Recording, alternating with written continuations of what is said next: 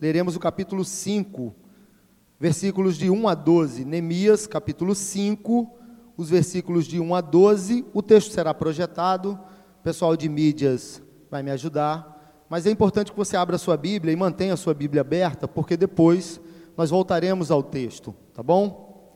Neemias 5, os versículos de 1 a 12.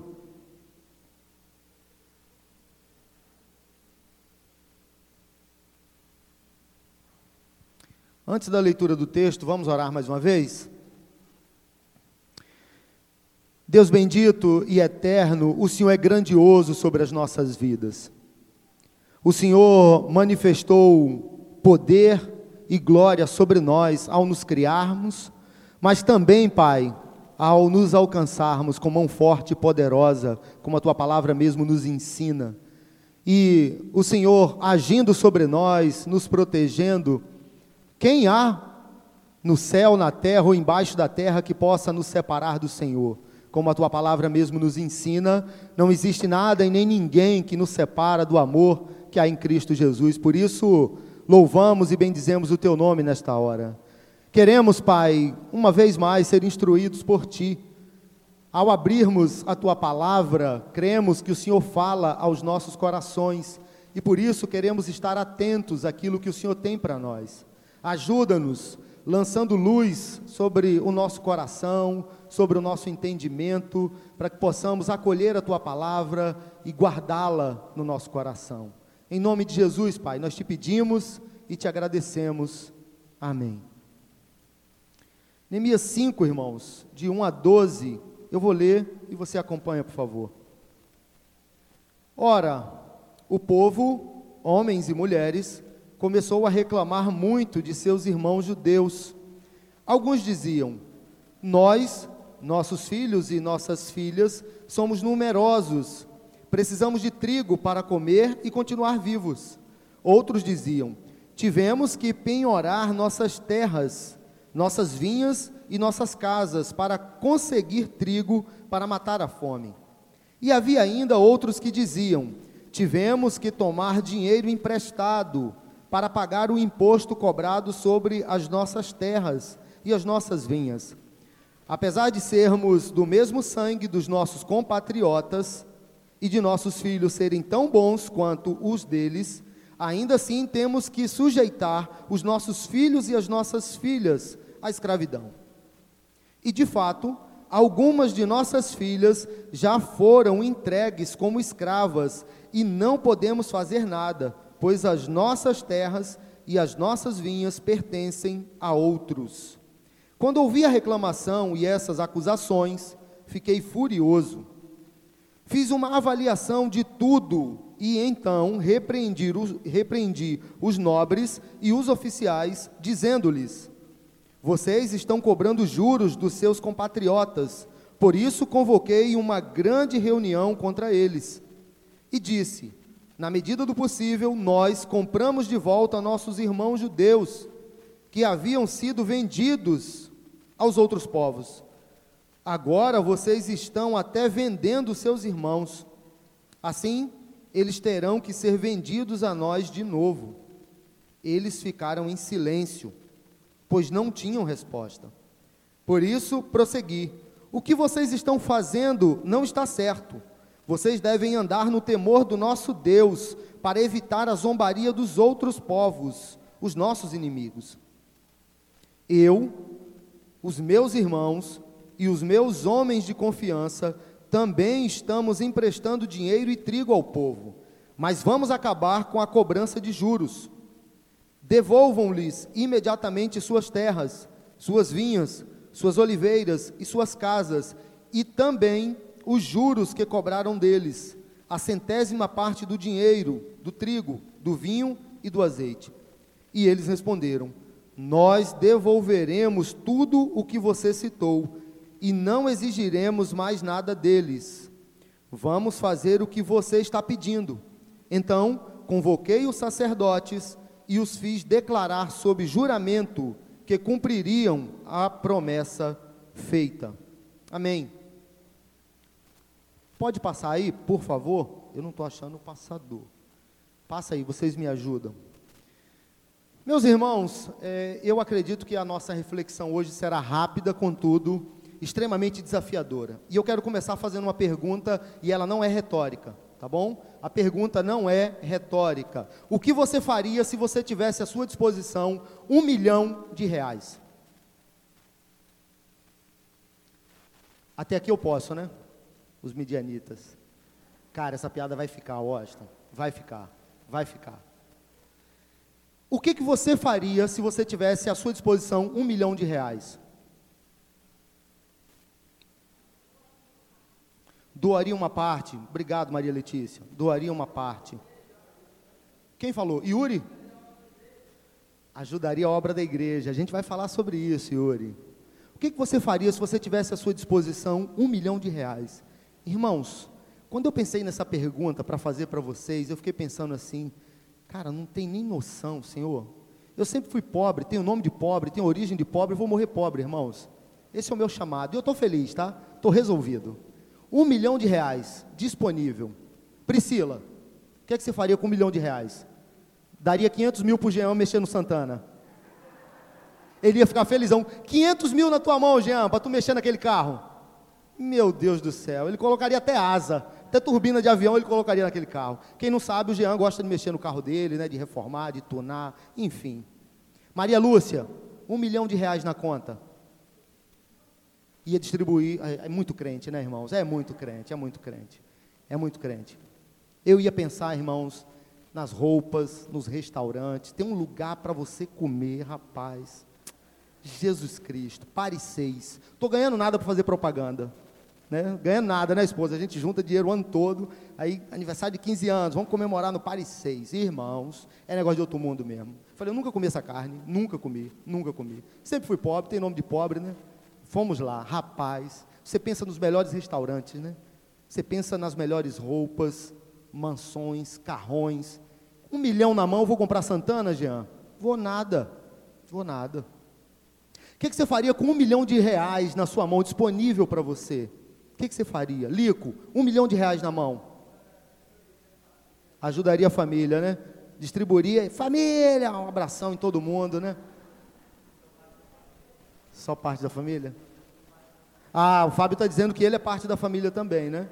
E tu não te esquece de mim quando vieres no teu reino, não, tá bom? Não esquece de mim, não. Lembra-te de mim quando vieres no teu reino. Ismael, um milhão de reais, Ismael, disponível. Você gosta de falar de um milhão de reais, tá, Ismael? Irmão, se alguém precisar de algum dinheiro, fale com Ismael. Ismael é o homem do dinheiro aqui na nossa igreja. É o cara do dinheiro. E Renata está concordando lá, olha lá. É o homem do dinheiro. Um milhão de reais, Ismael, na mão, prontinho. Vai dominar o mundo.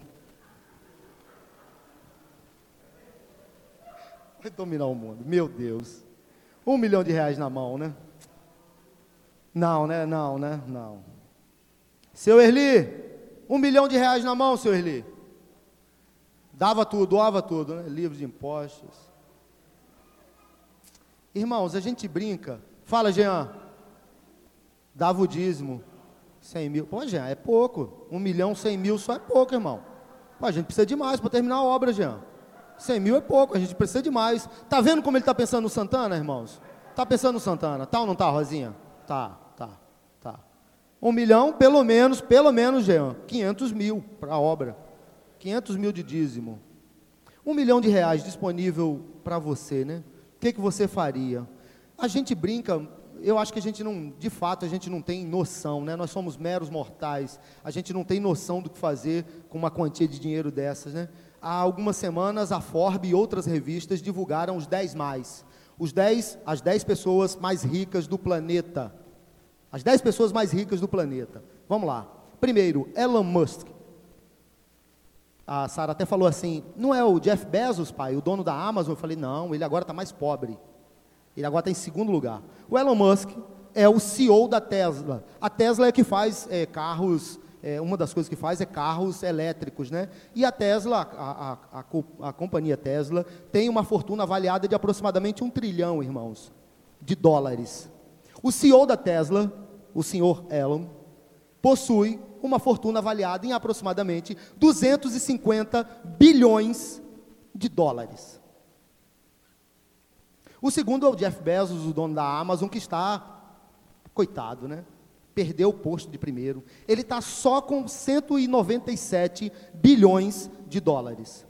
E aí tem um terceiro nome, eu esqueci, eu preciso dar uma olhada aqui para eu falar para você, que eu falei dos 10 mais, tem que pelo menos falar de alguns deles, né? O terceiro é o Bernard Arnold, com 174 bilhões. Bill Gates, muito conhecido de alguns, possui uma fortuna avaliada em 129 bilhões. Mark Zuckerberg, do Facebook, 121 bilhões. Larry Ellison, 118, Larry Page, 116, é, o outro lá, 112, 100, e o último, que é o Mukesh Ambani, acho que é assim a pronúncia, 98 bilhões. Esse é o mais pobre entre os 10. 98 bilhões de dólares. O que, que você faria com todo esse dinheiro, né? Não é só um milhão, é todo esse dinheiro. O que, que você faria com todo esse dinheiro? Irmãos, você falou que Ismael dominaria o mundo? O que, que a gente faria com todo esse dinheiro, irmãos? Viajaria o mundo, né? Europa, viajaria para todos os lugares desse planeta, né? Compraríamos as melhores roupas, frequentaríamos os melhores restaurantes, ah, enfim, o que, que a gente faria com tanto dinheiro assim, né? Investiríamos. Mas eu acredito que essa pergunta, o que, que você faria com um milhão ou com toda essa fortuna, não é a melhor pergunta. Como eu disse, nós somos meros mortais. É, pelo menos alguns de nós, né? Eu acho que alguns de nós. Eu não sei, de repente você está escondendo dinheiro aí, você está com muito dinheiro guardado e nem a Forbes sabe, né?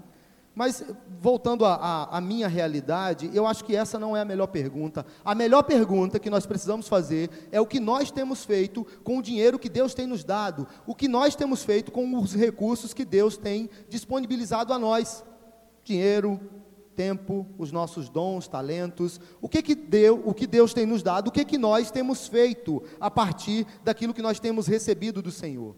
Nós vivemos uma crise econômica, não é novidade, uma crise econômica, irmãos, e há milhares e milhares e milhares de brasileiros desempregados e muitas pessoas endividadas. É ou não é verdade? A maioria de nós senão todos nós conhecemos pessoas que estão endividadas, passando por dificuldades, ou, ou talvez até nós mesmos estão, estamos passando por dificuldade financeira. Não, às vezes, por gastar demais, mas por conta do desemprego, da inflação, né? todo dia o preço das coisas aumenta. E aí a gente é, atravessa, experimenta um momento muito duro, muito difícil e muito cruel. O momento que passamos, irmãos, é um momento muito difícil. A gente olha para o lado e vê alguém passando por dificuldade, alguém pedindo ajuda. Mas pasme, lamentavelmente, diante de toda essa crise, há pessoas que estão se enriquecendo ainda mais. Lamentavelmente, diante de toda essa crise, irmãos, há pessoas que se aproveitam da crise para se enriquecer ainda mais. A crise beneficia algumas pessoas, percebe? Algumas pessoas gostam, estão felizes por conta da crise, porque elas conseguem se enriquecer ainda mais, levar vantagem a partir da crise. Terrível, isso é terrível, mas é uma realidade. A desigualdade social é terrível e, lamentavelmente, algumas pessoas se aproveitam dessa oportunidade. Eles entendem que é uma oportunidade. E aí, irmãos, o que, que nós temos diante de todo esse cenário no Brasil, no Rio de Janeiro? A gente tem injustiça social sendo estimulada, incentivada e praticada a todo momento. O que a gente vive nos nossos dias é uma injustiça social grandiosa, imensa. A gente olha e percebe que algumas pessoas têm bastante, têm de sobra, né? E outras pessoas não têm nada e às vezes não têm o que comer dentro de casa, o básico, o alimento. Então a injustiça social ela é praticada, ela é estimulada. Os bancos nos obrigam a pagar tarifas que não deveriam existir o município e o Estado aplicam impostos sobre qualquer natureza, não sei se você já ouviu, o ISQN, imposto sobre qualquer natureza. Você tem que pagar imposto. O que que esse dinheiro é, com que, o que, que é feito com esse dinheiro depois? A gente não tem ideia, né? Mas os impostos estão aí. Se você precisar de dinheiro, as financeiras e os agiotas estão por toda parte para emprestar o dinheiro, porém cobrando juros abusivos. Em alguns momentos, em alguns casos, algumas pessoas, por não poderem pagar o dinheiro emprestado, pagam com a própria vida. Essa é ou não é a nossa realidade? Essa é ou não é a realidade que vivemos no nosso país, no mundo? Contudo, irmãos, o que podemos esperar de algumas pessoas que não conhecem a Deus? O que podemos esperar de pessoas que não andam com Deus, que não conhecem o Senhor Jesus Cristo, que não conhecem o Deus grandioso que nós conhecemos, que podem dizer, que podemos dizer, né? Eu sei em quem tenho crido, Ele é poderoso, Ele é fiel, Ele é a fonte do meu sustento, e se eu tivesse bastante dinheiro, eu ajudaria as pessoas. O que esperar de pessoas que não conhecem esse Deus? Esperar o pior, esperar o pior. Martin Luther King, pastor batista e um, um grande ativista dos direitos civis, especialmente dos negros nos Estados Unidos, Martin Luther King, disse uma frase de valor inquestionável. Ele disse assim: O que me preocupa não é o grito dos maus, o que me preocupa é o silêncio dos bons. O que me traz inquietação não é aquilo que os ímpios estão fazendo. O que me traz inquietação é a resposta que a Igreja de Cristo está dando para toda essa injustiça social. O que me preocupa não é o grito dos maus, o que me preocupa é o silêncio dos bons. A injustiça social está presente, meu irmão, minha irmã, meu amigo, minha amiga, você que nos visita, você que participa do culto pela internet. A injustiça social está presente, a desigualdade social está presente, mas a grande questão é o que nós temos feito a partir dessa realidade. Como discípulos de Cristo Jesus, como pessoas que conhecem o Deus da criação, o Senhor da história, aquele que é a fonte do nosso sustento, o que nós temos feito com essa realidade? Não podemos nos calar. A desigualdade social precisa ser combatida, mas a gente não é o CEO da Tesla. A gente não tem 250 bilhões de dólares disponível para acabar com a desigualdade social, com a injustiça social, não é verdade? Mas às vezes a gente tem duas moedinhas, duas moedinhas, irmãos, e a gente vai em direção ao altar do Senhor e deposita as duas moedinhas, tudo que temos. E o Senhor Jesus olha e diz: Ah lá, deu tudo que tinha, deu tudo que tinha, porque entendeu o que é mais importante. E o mais importante é a nossa vida com Deus e o bem-estar do nosso próximo, e não o acúmulo de riquezas nesta terra. O Senhor Jesus disse para nós: Não ajunteis para vós outros tesouro na terra, por quê? Porque a traça, a ferrugem e os ladrões darão fim em algum momento. Ajuntai para vós outros tesouro nos céus, porque nem traça, nem ferrugem e nem ladrões podem tirar de vocês. Aquilo que Deus nos deu, irmãos, ninguém pode tomar de nós. Ninguém, ninguém. E o maior presente que nós recebemos do Senhor foi o perdão e a salvação em Cristo Jesus. A palavra do Senhor para nós nos mostra que nós podemos de fato combater a desigualdade social, a injustiça social com o que temos, com o que temos. Eu quero olhar com você para esse texto de Neemias, capítulo 5. E você vai ver que a obra de restauração dos muros de Jerusalém avançava. A obra estava acontecendo, irmãos. A obra avançava, mas houve uma crise interna. Houve uma inquietação, houve uma irritação, houve um problema interno. Havia problemas externos, e nós falamos um pouco na semana passada, né, das oposições, das perseguições, das ameaças de morte feita por várias pessoas, a Neemias e ao povo de Deus, mas a gente chega no capítulo 5 e a gente percebe que, além da, dos problemas externos, havia um problema interno. Havia uma inquietação, havia uma dificuldade em que o povo estava passando, e o povo precisava de solução, o povo precisava de resposta. Qual era o problema? A injustiça social, irmãos. No meio da comunidade de Israel, no meio do povo de Deus, havia injustiça social. A obra avançava, mas o povo estava sofrendo porque não havia comida. Não havia comida. Não havia comida. E é possível trabalhar com fome? Você até consegue um dia, né? Mas e uma semana? Dá para trabalhar com fome uma semana? Quer fazer um teste? A gente está para bater uma laje ali na entrada, né? A obra de acessibilidade, né, seu Erli? Seu Erli está lá, todo vapor. Seu Erli Marcelo, trabalhando o tempo todo. Quer fazer um teste? Fica uns três dias sem comer e vem. Chega aí oito da manhã. Seu Erli, quero ajudar hoje o dia inteiro. Pode deixar que eu vou ligar para o SAMU. Vai ficar à disposição para você. Porque eu sei que em algum momento vai dar ruim. Não dá para trabalhar com fome, percebe? A gente precisa do alimento para viver. E o povo estava sofrendo porque não havia comida. Não havia trigo, irmãos. Comida, o básico, não havia. E o povo então apresenta uma inquietação para Neemias, dizendo: Olha, não há trigo, não há comida, as nossas terras foram confiscadas, os nossos filhos foram escravizados. Sabe por quê? Os nobres, os oficiais, compatriotas, o povo precisou de dinheiro emprestado. O que eles fizeram? Emprestaram dinheiro com juros abusivos. O povo não pôde pagar. O que eles fizeram? Perdoaram a dívida. Olha para a sua Bíblia aí. A dívida foi perdoada. Está tranquilo. Você não tem como pagar agora. Está tranquilo. Por hora a dívida está perdoada. Quando você tiver condições, você me paga. Foi isso que aconteceu? Não foi isso que aconteceu. Ah, você não tem como pagar, não? Então me dá suas terras. Você não tem como pagar? Você quer mais e não tem como pagar? Me dá agora os seus filhos. Eu estou escravizando os seus filhos. O texto diz para nós, irmãos, que os filhos foram escravizados por causa de uma dívida com juros abusivos. Enquanto os pobres estavam dominados pelo terror da subsistência, a necessidade de ter comida, os nobres, os oficiais, eram dominados pela usura e pela avareza.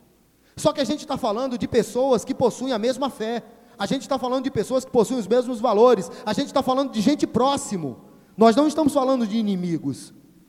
Porque você esperar que o banco tome de você aquilo que você comprou, adquiriu, mas não consegue pagar, é o banco. É o banco. Mas se você chega para o Ismael, que. O Ismael é homem do dinheiro, mais uma vez, né? Pegar o Ismael, homem do dinheiro. No final do culto, algumas pessoas procurarão o Ismael. Eu não tenho nada a ver com isso. Tenho nada a ver com isso. Mas se alguém chega para o Ismael e diz: Ismael, já que você é o homem do dinheiro, já que você tem um milhão de reais disponível, eu preciso. Pouca coisa, pouca coisa, Ismael, pouca coisa. 100 mil resolve meu problema. 100 mil. Chega para o Ismael, pede 100 mil emprestado. Ok. Ismael, está resolvido.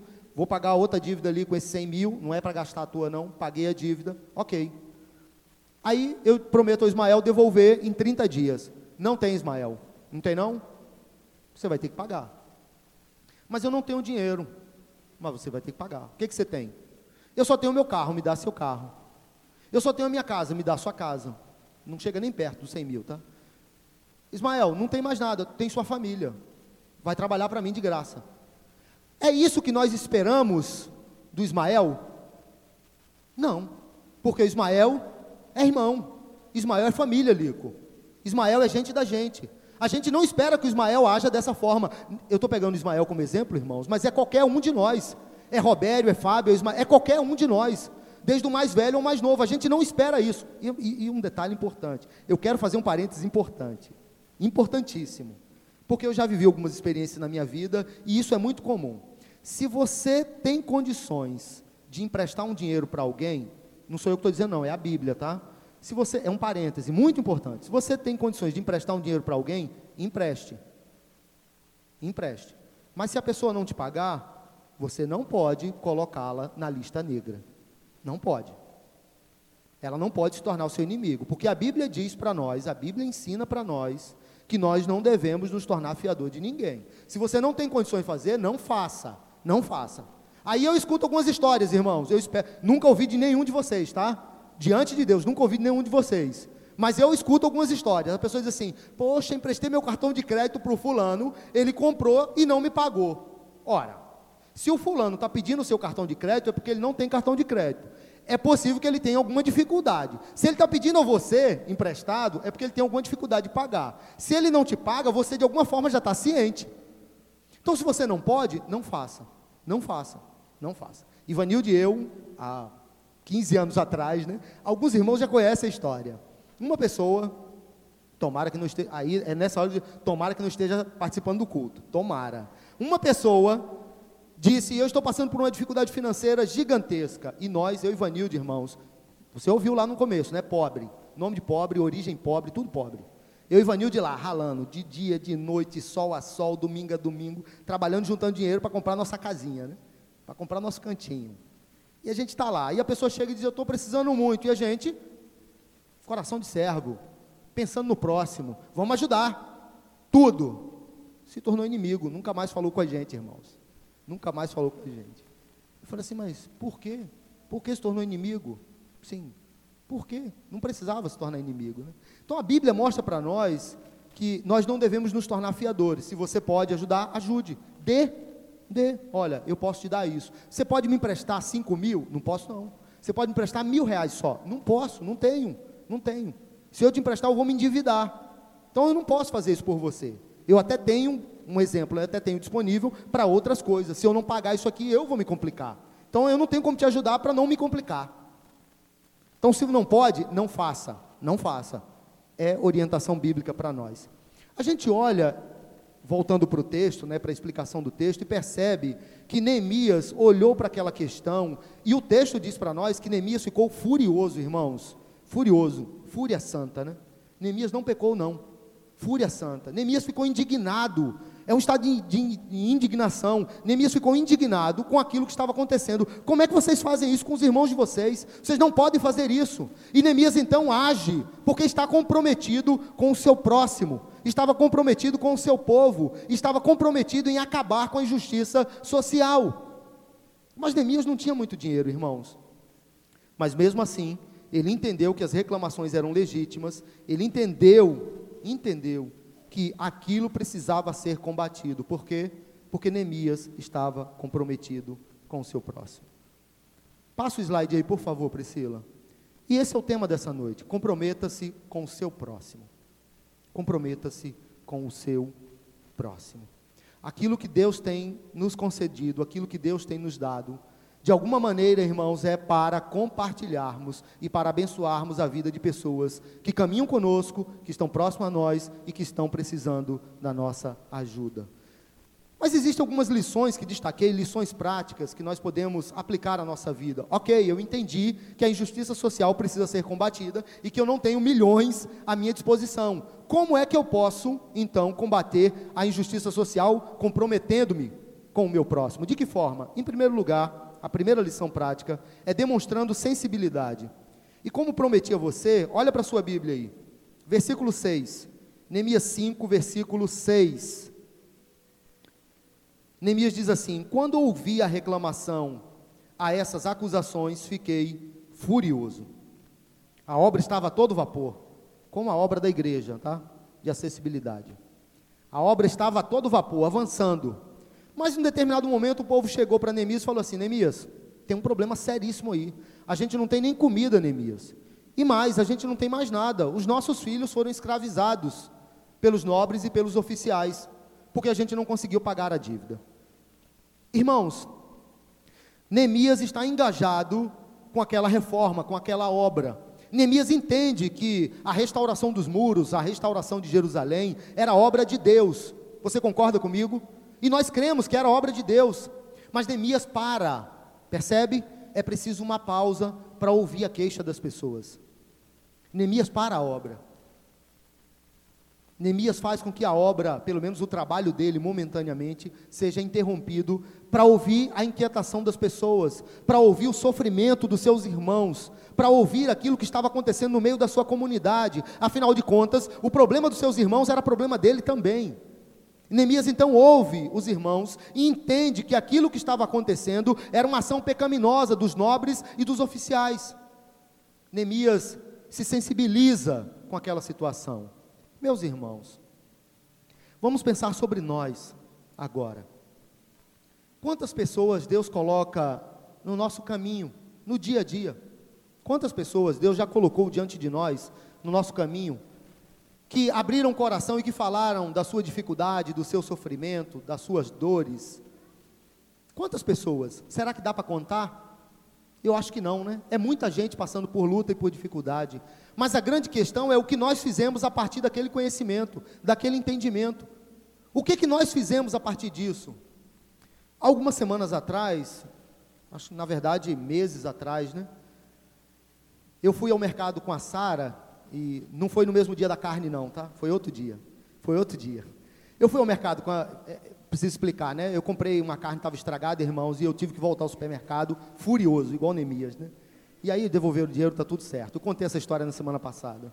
Eu fui ao supermercado com a Sara e quando chegamos no supermercado, estacionei o carro e estou indo com ela, fui pegar o carrinho, né? A gente já corre para pegar um carrinho tal, e aí se aproximou um senhor, aproximadamente 60 anos, eu acho, tá? Estou chutando.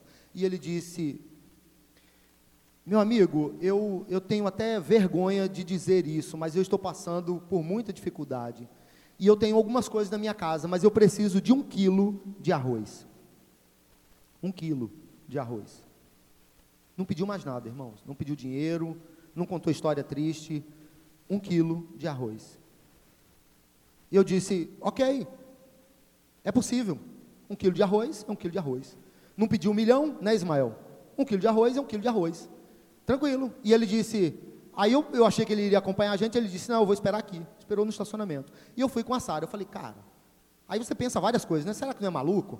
Porque assim, um quilo de arroz? Será que não é maluco? Será que estava contando história? Será que ele queria saber alguma coisa? Será que de fato ele pediu o arroz? Eu, eu, assim, eu, às vezes eu penso demais, irmãos. Eu fiquei pensando: será que ele falou do arroz esperando que eu metesse a mão no bolso e desse dinheiro para ele? Enfim. Mas a Sara ficou: pai, o arroz. Pai, o arroz. Pai, o arroz. Tá bom, Sara. Tá bom, Sara. Tá bom, Sara. Pai, o arroz. Pai, o arroz do homem. Pai, o arroz do homem. Pai, o arroz do homem. Pai, o arroz do homem. No, no caixa. Pai, o arroz do homem. Sara, já está aqui. Pai, o arroz do homem. Pai, o arroz do homem. Saímos, pagamos a, a compra, saímos. Chegando no estacionamento, ele estava lá sentado, irmãos. Sentado, esperando. E aí, já que ela insistiu tanto, eu falei: faça as honras. Entreguei para ela, vá lá, entrega para ele. Ele pegou o quilo de arroz, irmãos, um quilo de arroz. Agradeceu e foi embora. Falei, meu Deus, o homem só queria um quilo de arroz. Eu já vivi outra experiência, irmãos, é, essa foi a mais recente. Eu já vivi uma outra experiência. Um dia estava na rua andando, nem estava aqui em Tomás Coelho ainda, né? Estava na rua andando, resolvendo um negócio na empresa onde eu trabalhava, e uma pessoa, uma senhora, se aproximou e falou: O senhor pode pagar a passagem do ônibus para mim? Eu preciso chegar em determinado lugar. E aí, uma senhora, né? Peguei o dinheiro entreguei para ela. Ela falou: Não, não. Eu só quero que o senhor pague a passagem do ônibus. Eu não quero nenhum centavo a mais. É só para o senhor pagar. Eu falei, mas eu estou eu, eu entregando para a senhora. Ela falou, não, eu não quero. Eu só quero que o senhor pague a passagem do ônibus. Irmãos, é claro que existem muitos aproveitadores. É claro que existe gente contando história aí para se aproveitar. Se você quer ter algumas experiências, vem para a igreja. Vem para a igreja. Vem para a igreja. Quase todo dia surge um com uma história triste. E na maioria das vezes é mentira. Mas há pessoas há pessoas que estão sofrendo de verdade e que não querem tirar proveito de nada, estão pedindo socorro e que se aproximam de, de nós dizendo assim: ó, eu estou precisando de ajuda, por favor, me socorre. A grande questão é o que nós temos feito a partir disso, a partir desse pedido. O texto diz para nós que Neemias se sensibilizou, se sensibilizou, ouviu a história. Uma das coisas que a gente pode fazer é ouvir.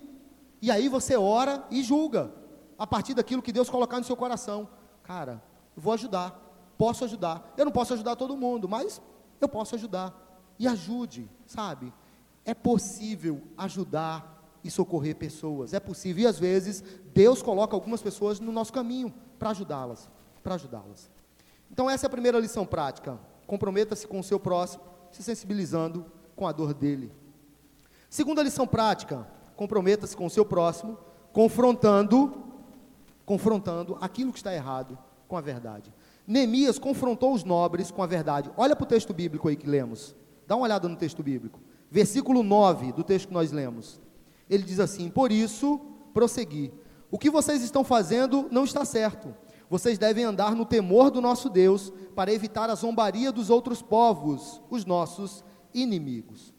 As palavras de Neemias foram essas. O que vocês estão fazendo não está certo, não é bom. Isso aí é coisa de ímpio.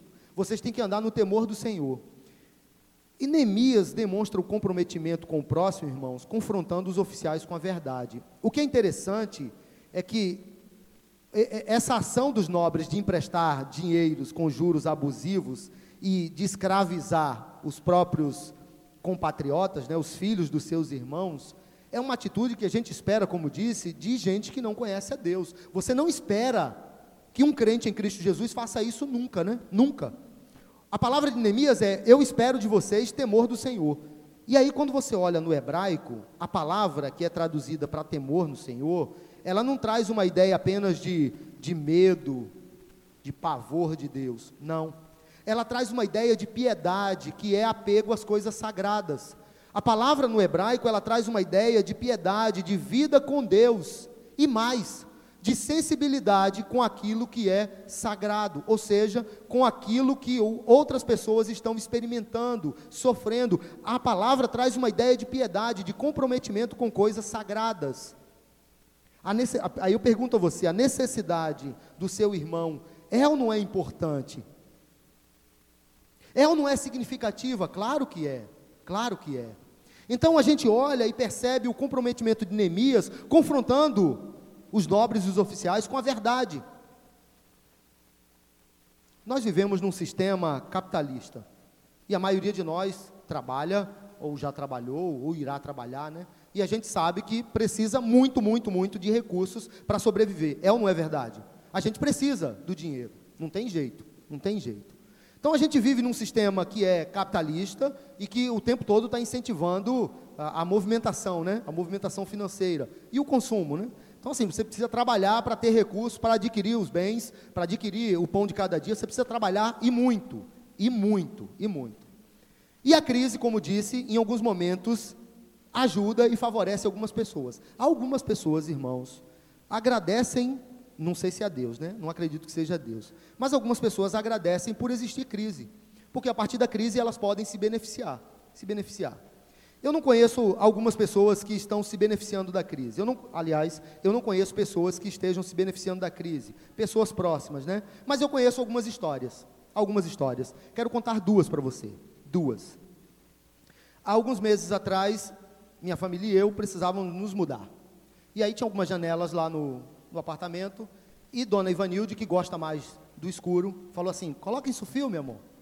É, ela gosta, gosta. Gosta muito da claridade não. Gosta, ama a luz, né? Jesus é luz. Ah, isso aí concordo. Mas acordar de manhã cedo e, e assim, ter uma película é bom, amor, ajuda. Aí eu fui fazer orçamento, irmãos. Vamos cotar um insufilme, né? Com um, com outro. Aí tem um rapaz que já fez um serviço para o IPPC. E eu falei assim, ó, o rapaz já prestou um serviço para o IPPC, chamar ele. Fiz contato, ele foi lá e deu um orçamento. O orçamento, não lembro o valor, né? Vou chutar, não lembro mais. Tu lembra? Não lembra não, né? 600 reais. 600 reais para colocar nas janelas? Ok, tá bom. Não sei se foi esse valor não, tá, irmãos? Nem lembro. O, o melhor está por vir, guarda aí. Aí tá bom. Eu falei, ó, não vou fechar com você não. Palavra de crente, né, irmãos? Palavra de pastor, palavra de homem de Deus. Não vou fechar com você agora não, porque eu estou fazendo orçamento e eu tenho que buscar o que é mais barato, irmão. Sou pobre. Nome de pobre, origem de pobre, lembra lá? Então, pobre. Tá bom? Aí ele, não, tá tudo bem, beleza. Aí eu falei, ó, amanhã à tarde eu acho que eu já tenho uma resposta para você. Já tinha um primeiro orçamento, aí fiz o orçamento com ele e peguei um terceiro orçamento. Peguei o orçamento, o orçamento era mais barato, era a mesma película, tudo direitinho, o orçamento era, acho que 350 reais. falei, caramba, poxa, legal. Que bom, vou fechar contigo. Só espera que eu preciso dar uma palavra para um rapaz que me deu um orçamento e eu prometi dar a palavra para ele. E daqui a pouco eu vou conversar com minha esposa e eu te respondo. Para o último, que nós fechamos e acabou fazendo o serviço. Cheguei para o rapaz e falei assim: Olha, mandei mensagem. Olha, eu não vou fechar com você não, porque eu consegui um orçamento, é a mesma película tal, por 350. Aí ele. Poxa, mas há muitos apartamentos no seu condomínio. Vamos fazer o seguinte: eu posso fazer para o senhor por 300. Fala 300. Ah, Washington. Ah, irmãos. Ah, fiquei bravo. Fiquei bravo. Eu falei assim, meu amigo, agora eu não fecho mais nada com você. Nem no IPPC, nem na igreja. Ele não faz mais nada para gente. Enquanto eu estiver aqui. No dia que eu morrer, vocês podem trazer ele. Mas comigo ele não faz. Não faz. Não faz. Já está avisado. Ele não faz. Ele não faz. Enquanto eu estiver aqui, ele não faz. Eu brigo com o conselho, com todo mundo, mas ele não faz. Porque isso é coisa de homem. Isso é coisa de homem. Isso não é coisa de homem. Você concorda comigo? Pô, cara. O cara fez o serviço lá para o IPPC, eu chamei o cara por indicação. Isso não é coisa de homem. Isso não é coisa de gente séria. Eu faço por 300 para você. Não teve piada de 300 nessa hora. Falei, não, irmão, faço contigo não. Fiz com outro. Tá lá, serviço feitinho. Beleza. Essa é uma história. Segunda história. Marquise da igreja. Não, não vou falar. Não vou falar. Marquise da igreja. A estrutura de ferro apodreceu. Cadê o Wellington? O, o Hélito foi quem ajudou a resolver, tá? Depois você vai lá e abençoa a vida do Hélito. Dá um presente para o Hélito depois. A estrutura da igreja, a estrutura de ferro apodreceu e a placa de PVC caiu. Aí trouxemos uma pessoa Deu orçamento. Quanto foi? 3 mil? 2.500. Orçamento de 2.500. Para fazer, ferro está muito caro, e ferro está tá, não está caro? Está muito caro, né? Ferro está muito caro, tal, tal, tal. Beleza. Aí, Fábio resolveu isso, né? Fábio estava resolvendo. Aí agora ele que vai dizer, não faz nada nunca mais. Tá? Aí mandou para o conselho, poxa, irmãos, a gente está em dificuldade e tal, não tem como fazer. E o Hélito se mobilizou, Deus levantou Neemias, o Hélito, não, pode deixar que a gente vai resolver. E aí, Fábio voltou e falou assim, olha, não dá, o valor está muito alto e tal, tal, tal, tal. A gente vai fazer com outra pessoa, com um outro esquema. Sim, com a ajuda de voluntários. Ele falou, não, então vamos fazer o seguinte, a gente faz por 1.250. Aí o Fábio, hum, eu sou mais pacífico, né? O Fábio, como é que é? Como é que é, irmão? Tu falou o quê? Não, eu faço pela metade do preço. Não, você não faz mais nada aqui. Nada. Dois, irmãos. Dois, já que não faz mais nada aqui. Nada, nem aqui no IPPC, nem lá em casa e nem lá em Realengo. Nos confins do mundo, né? Nada mais. Cara, cara, na boa, a gente está passando por um momento difícil. Mas isso me dá o direito, de, me dá o direito de me aproveitar da crise para me enriquecer, para arrancar dinheiro das pessoas, da igreja. Isso me dá o direito de fazer isso? Não. E aí sabe o que, é que Neemias fez? Falou assim: olha, vocês têm que andar igual crente, não é igual ímpio, não. Não é igual ímpio, não. Quem faz isso é gente que não conhece a Deus, é gente que está macumunado com o diabo e não com Deus. Não faz esse negócio, não, cara. Neemias então confronta os nobres e os oficiais e eles caem na real. Beleza, entendi. A gente vai devolver Neemias. Neemias deve ter puxado até a espada, né? Isso é interpretação minha, tá? Tá no texto não. Ou vocês devolvem ou o bicho vai pegar. Eles entenderam. Então, em alguns momentos, a gente precisa confrontar com a verdade. Olha, o que está sendo praticado aí não está certo, está errado. Está errado. Tem algumas pessoas que se aproveitam da crise, da dificuldade do outro, para tirar vantagem. Imagine um crente, agora vou pegar outro exemplo. Outro exemplo. Imagine um crente, imagine Maria Lúcia. Maria Lúcia. Empresta mil reais para alguém e fala assim: ó, você vai ter que pagar com dois mil. Que isso, Maria Lúcia? Não se espera isso da Maria Lúcia, irmãos. Dinheiro a juros, 100% de juro. Não se espera. Não, vou te emprestar os mil e você me paga quando você puder. Até porque Maria Lúcia tem muito dinheiro. A gente precisa olhar para essa realidade e entender que o confronto com a verdade é necessário. E Neemias fez isso para chamar os nobres e os oficiais à verdade. Olha, o que vocês estão fazendo não é bom. Então, irmãos, duas coisas muito importantes. A gente precisa se comprometer com o nosso próximo, se sensibilizando com a dor deles e também confrontando as práticas pecaminosas com a verdade, como Neemias fez. Há uma terceira lição prática que nós podemos destacar. Comprometa-se com o seu próximo. De que forma? Versículo 10 do texto que lemos. Eu e os meus irmãos e os meus homens de confiança também estamos emprestando dinheiro e trigo ao povo, mas vamos acabar com a cobrança de juros. De que maneira nós podemos nos comprometer com o nosso próximo? Praticando a generosidade. Praticando a generosidade. O texto diz que Neemias e os homens de, de, sua confiança, né, os homens de sua confiança, estavam também emprestando dinheiro às pessoas, mas não havia juro abusivo, percebe? E a palavra de Neemias é: nós vamos acabar, vamos acabar com a cobrança de juros, vamos acabar com isso. É preciso que isso cesse, que isso seja interrompido e que vocês devolvam aos irmãos de vocês aquilo que pertence a eles. Neemias pratica generosidade, mas por quê, pastor? Se ele também estava emprestando. E aí vem a grande lição. Me permita dizer, e eu sei, eu sei, que eu não tenho, não tenho, autoridade de ficar questionando o texto bíblico, tá? Eu sei. Mas me permita dizer, eu peço licença a você, para dizer para você que a melhor tradução para a palavra aqui não é emprestar. Não é emprestar. Neemias não estava emprestando dinheiro para os seus compatriotas. Sabe por quê? Neemias tomou ciência de que o povo precisou de dinheiro emprestado, precisou de trigo emprestado, precisou de sustento e recebeu, mas não conseguiu pagar. E Neemias então empresta. Presta atenção a palavra melhor não é empresta. Neemias faz o que? Neemias doa. Porque se Neemias sabia que o povo não estava pagando a dívida anterior, como é que o povo ia pagar a dívida a Neemias? Percebeu? Ok, eu vou ajudar vocês. não tem juros e vocês paguem quando puderem.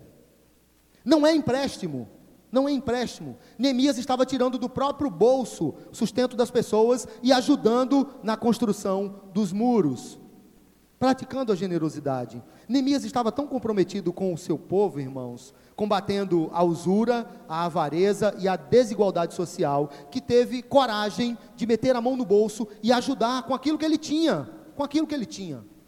Não sabemos quanto estava exatamente disponível para Neemias, mas o que a gente sabe, o que a gente olha é que ele mesmo e outras pessoas de sua confiança ajudaram o povo, praticando a generosidade, irmãos. Às vezes, como disse, Deus coloca pessoas diante de nós pedindo por socorro, e a gente não tem milhões disponível, mas às vezes você tem um real, dez reais, às vezes você pode pagar um café, pagar um joelho e um guaravita, né? Um joelho, um, caldo um pastel e um caldo de cana.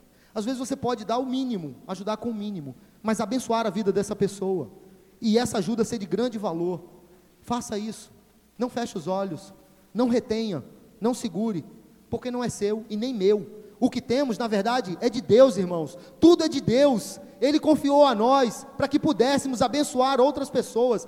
Deus confiou os recursos a nós para que fizesse a obra a partir das nossas vidas, para que nós ajudássemos outras pessoas. No dia da construção dessa série, e eu quero fechar falando sobre essa questão da generosidade, porque o amor é o que o amor faz. A gente fala às vezes muito de amor, mas a gente precisa fazer por amor. No dia da construção dessa série, um amigo nosso, pastor André Fazelo, trouxe uma história que assim fez bem demais ao nosso coração.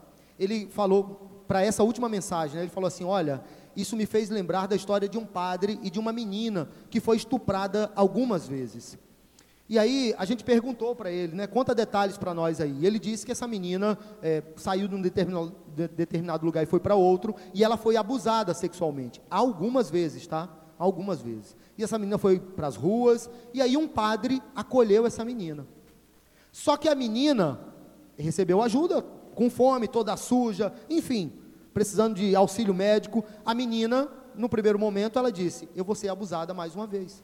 Palavras dela: Serei abusada mais, uma, mais alguma vez, mais uma vez, por esse homem. Um padre acolheu a menina. E aí os dias foram passando e esse padre ajudando essa menina, ajudando essa menina e não fazendo nada de ruim essa menina. Não houve nenhum tipo de abuso, irmãos, nenhum tipo de abuso contra essa menina. E ele ajudando essa menina, ajudando essa menina. E num determinado momento ela ficou inquieta e perguntou: Por que, que o senhor está fazendo isso? O senhor não me conhece, o senhor não conhece minha família, o senhor não sabe quem eu sou, eu não tenho nada para entregar para o senhor, não posso pagar pelo que o senhor está fazendo. Por que, que o senhor está fazendo isso? E ele disse: Eu estou fazendo o que Cristo fez por mim eu estou fazendo por você o que Cristo espera que eu faça pelo meu próximo. Porque, porque quando eu ajudo o meu próximo, eu estou fazendo por Cristo Jesus. Irmãos, a gente olha para uma história como essa e avalia as nossas ações. O quanto nós temos sido generosos com as outras pessoas, com a dor das pessoas que estão próximas a nós. Quantas pessoas se aproximam de nós ou nós conhecemos a história de que estão sofrendo, de que estão, que estão passando por dificuldades e nós oferecemos ajuda, nos prontificamos a ajudar? Quantas? Neemias se comprometeu com o seu povo, se sensibilizando, confrontando aquilo que era pecaminoso com a verdade e também praticando a generosidade. Essa série termina, irmãos. Ela termina hoje. E o que é interessante é que algumas semanas atrás, há cinco semanas atrás, quando ela começou, ela falava para nós, nós ouvimos sobre a questão de nos importar com o nosso próximo. Falava sobre nos importarmos. Esse foi o tema, há cinco semanas atrás. Hoje, a série termina no ápice, né? Comprometa-se. Porque a nossa fé é resultado daquilo que Deus fez em nossas vidas. Nós cremos em Deus e cremos num, num, Deus que nos ama, que cuida de nós todos os dias. Deus nos alcançou por amor, Deus cuida de nós por amor, Deus nos sustenta por amor, mas Ele também pede que esse amor seja transmitido às outras pessoas. E a gente fala muito de amor, mas é preciso também fazer por amor, porque o amor é o que o amor faz. O seu amor será demonstrado a Deus e ao próximo na medida em que você ajudar e socorrer as pessoas que estão próximas a você. Você está disposto? Você está disposto a se comprometer com o seu próximo e combater a injustiça social? Eu estou, irmãos. Mas eu não tenho muita coisa ao meu dispor. Mas o que eu tenho, eu posso compartilhar. Então eu estou disposto a compartilhar com o meu próximo, eu estou disposto a ajudar o meu próximo, eu estou disposto a combater a injustiça social e a socorrer aquelas pessoas que estão sofrendo, porque quando eu faço por ela, por elas, eu não faço interessado em receber alguma coisa. Eu faço justamente porque já recebi e recebi o melhor presente que esse mundo pode conhecer. Eu recebi Cristo Jesus e as bênçãos celestiais que caem sobre a minha vida e a vida da igreja do Senhor. Que Deus então nos abençoe, irmãos, e nos ajude a nos comprometermos com o nosso próximo, para vivermos isso todos os dias, para vivermos esse amor na prática, todos os dias, ajudando, auxiliando e socorrendo aqueles que estão precisando da nossa ajuda. Você pode fazer muito, você pode mudar a história de pessoas com o pouco, entre aspas, com o pouco que Deus disponibilizou a você. Está disposto a viver isso? Baixe sua cabeça, ore e coloque isso diante do Senhor. Que todos nós possamos nos comprometer com o nosso próximo.